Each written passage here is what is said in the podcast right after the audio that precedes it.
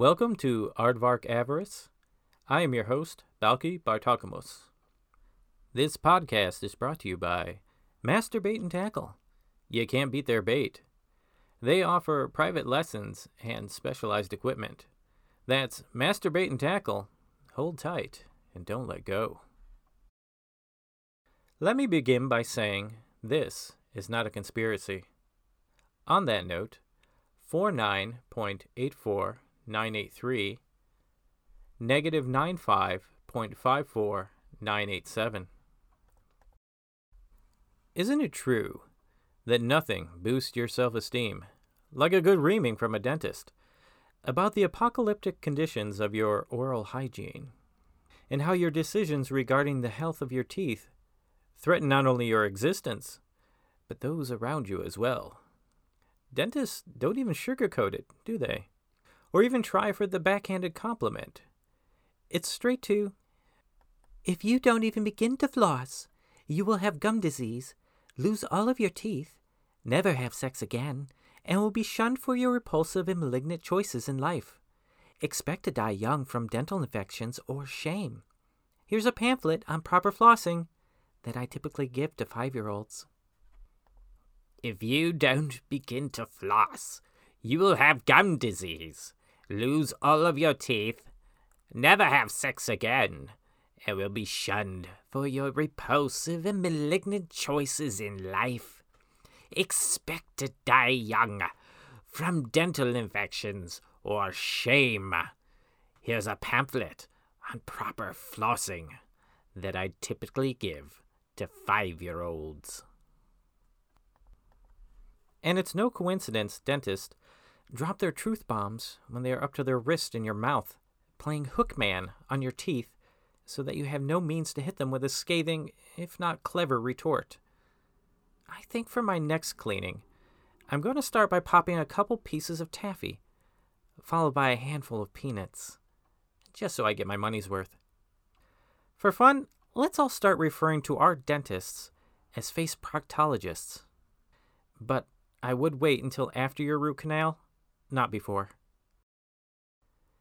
The lucky few are those with insurance that pays for nitrous oxide. If I were one of those lucky few, I'd hit that baby before the dentist even came in the room. It would be the best for the both of us. I'm going to save on therapy for PTSD, and they save on auto body work because I won't know whose car to key. Obviously, then, the AmericanDentalGroup.org is my favorite website. It's where I go when wearing burlap undies and self flagellation are not enough mortification of the flesh for my penance. Actually, I blame Google. I put in a search for COVID teeth, and Larry Page directed me to a 2020 blog article on three oral hygiene tips during the coronavirus pandemic. Don't ask me why I was looking up COVID teeth. Let me just say it has nothing to do with Bette Midler, bath salts, auto brewery syndrome, or open concept design. But for your information, there is such a thing as COVID teeth, as well as COVID ear, COVID toes, and COVID nails. Look them up at your leisure. Blogger Derek Packard gives us three gems for COVID oral health, as recommended by Lawrence Fung, DDS, founder of Silicon Beach Dental. Dr. Fung suggests fluoride mouth rinse, gum stimulation, and teeth whitening. I'd like to address each one of these individually, with the enthusiasm of Jerry Seinfeld sharing the stage with Bobcat Goldthwait. Here's a fact that is supportive of fluoride rinses, albeit utterly boring. Studies show that fluoride rinse prevents nearly 25% of tooth decay in children and adults.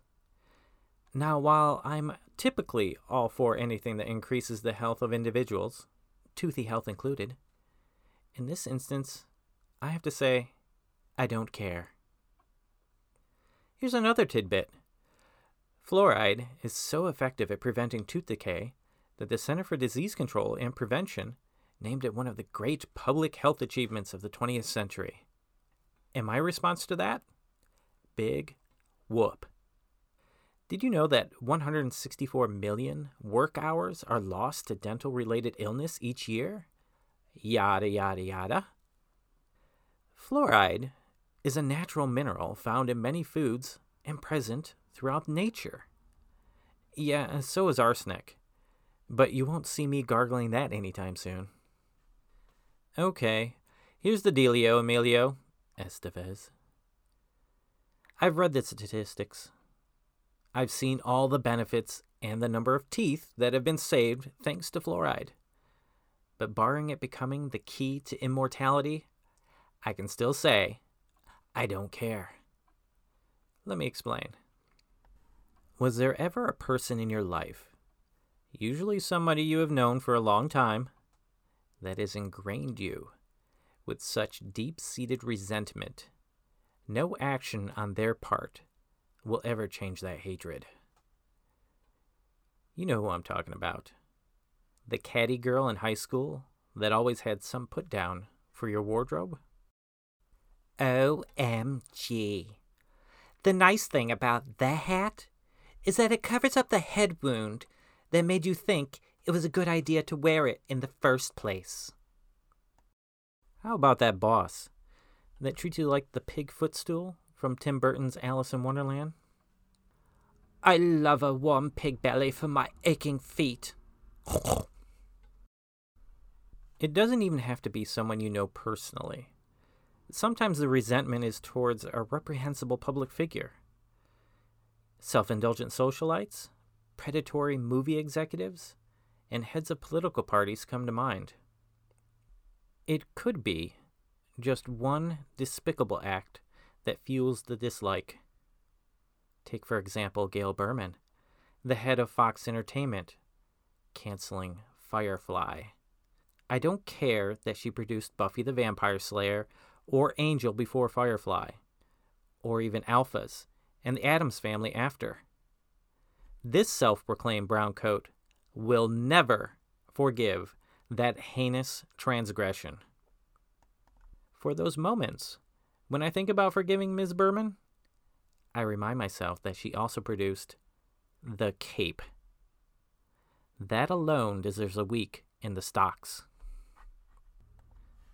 Well, I house that same deep seated resentment towards fluoride. My first experience with fluoride rinse was in the fifth grade at the impressionable age of 10, the perfect age to develop a lifelong aversion to what I like to think of as voluntary punishment for something you haven't done yet. Fluoride rinses are like having your mouth washed out with soap, only you didn't get the satisfaction of swearing first. My school offered fluoride rinses after lunch to any student whose parents were willing to sign off on it, and of course, my parents thought they were the responsible sort. The fluoride my school used tasted like dial antibacterial soap with the consistency of runny snot. And you were expected to swish around this mouthful of soapy mucus for two minutes. Do you know how hard it is for a kid to hold any kind of liquid in their mouth for two minutes, let alone one that personifies post nasal drip? Kids would inadvertently swallow it. It dribbled out. It was unintentionally inhaled into the sinuses where it morphed into a prickling vapor behind your eyes. It was accidentally expunged in front of the cute blonde girl and her equally cute brunette cousin, resulting in excruciating humiliation. Day after day, I endured this. From fifth grade right through sixth. That's two years, which in child years is like a decade of bitterness. I'm sorry, Fluoride. Despite all your wonderful positives, I can neither forget nor forgive. Have you seen gum stimulators? They're a thin metal tool hooked at the end with a pointed metal or rubber tip. I think of them as something an alien would use to probe your orifices after an extraterrestrial abduction. Just imagine a typical gray alien with a big head, giant bug eyes, and a little baby mouth fishing around your belly button with that thing. Now, don't read too much into this, but I actually don't have a problem with gum stimulators. After reading up on them, I'm thinking of buying one myself. They're about 10 bucks on Amazon. Now, this has nothing to do with my previous reference to alien probes. I don't have exophilia or an alien fetish. Sure, I was and still am an X Files Uber fan. I have seen a UFO, three of them to be specific, and once I stood in the middle of a crop circle. But I'm right there with Stephen Hawking in believing aliens, should they exist, can just stick to their corner of the universe. We don't need a real life version of Independence Day, War of the Worlds, or Killer Clowns from Outer Space, which in my mind is much more likely than E.T. No, the idea of giving my gums a little massage sounds appealing. Like a little thank you for all the hard work they do. Gums deserve some recognition. They're not exactly the Emma Stone of the body, the darlings of anatomy. Gums are wet, lumpy, and not really an appealing color, like naked mole rats. Given the things I put in my mouth, I think gums deserve a little TLC. Plus, rubbing my gums has an unusual calming and pleasant sensation, like massaging the tips of the ears.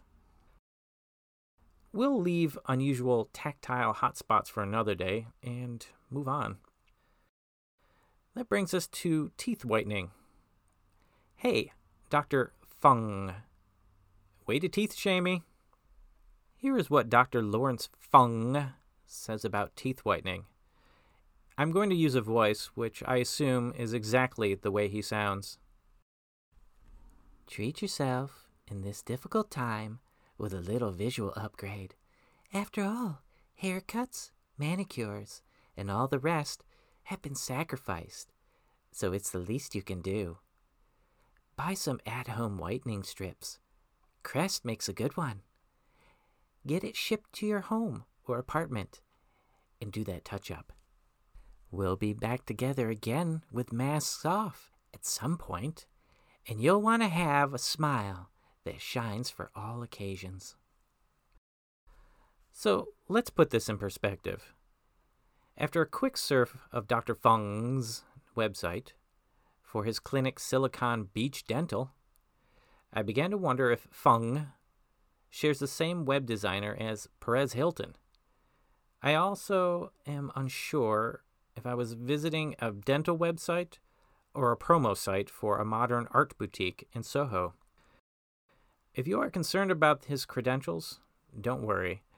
There is an as seen in blip that lists Teen Vogue, the New York Post, Pop Sugar, and Bridal Pulse as endorsements, among some others.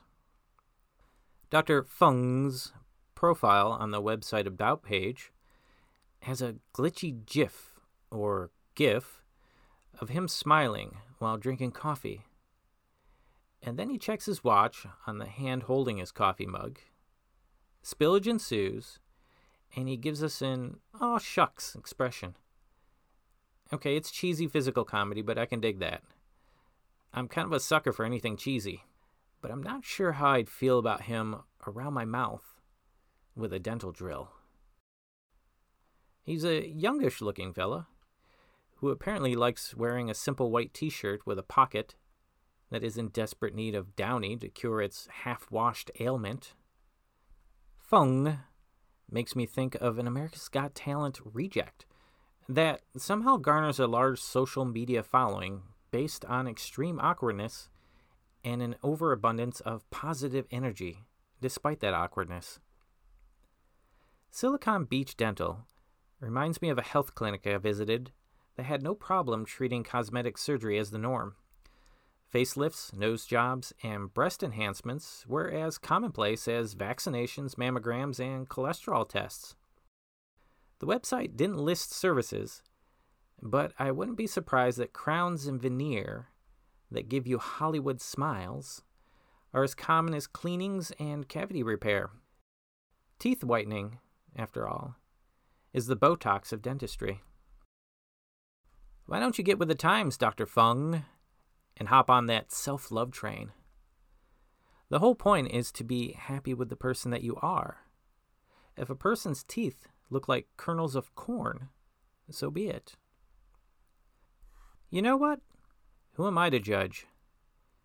Truthfully, if I wasn't reliant on basic health insurance, I might be inclined to a little image tidying. I think with some teeth bleaching, a couple bicep and butt implants, a little lipo around the midriff, and heaps of Rogaine, I would be the spitting image of Brad Pitt. Maybe we talk about loving ourselves just the way we are because that's more positive than being ticked off because we don't have enough money to sculpt ourselves the way Snapchat filters make us look. Incidentally, Silicon Beach Dental reported on their website that in house whitening has increased to $750. So keep listening, because right now, I make about enough to whiten a couple molars. Well, that wraps it up. Thank you for checking out Aardvark Avarice. I want to mention again our sponsor, Masturbate and Tackle, who believe that life is better with a rod in your hand. I couldn't agree more. Until next time, I'm Barry Bostwick saying, be safe, be kind, and enjoy the Gouda. Adios.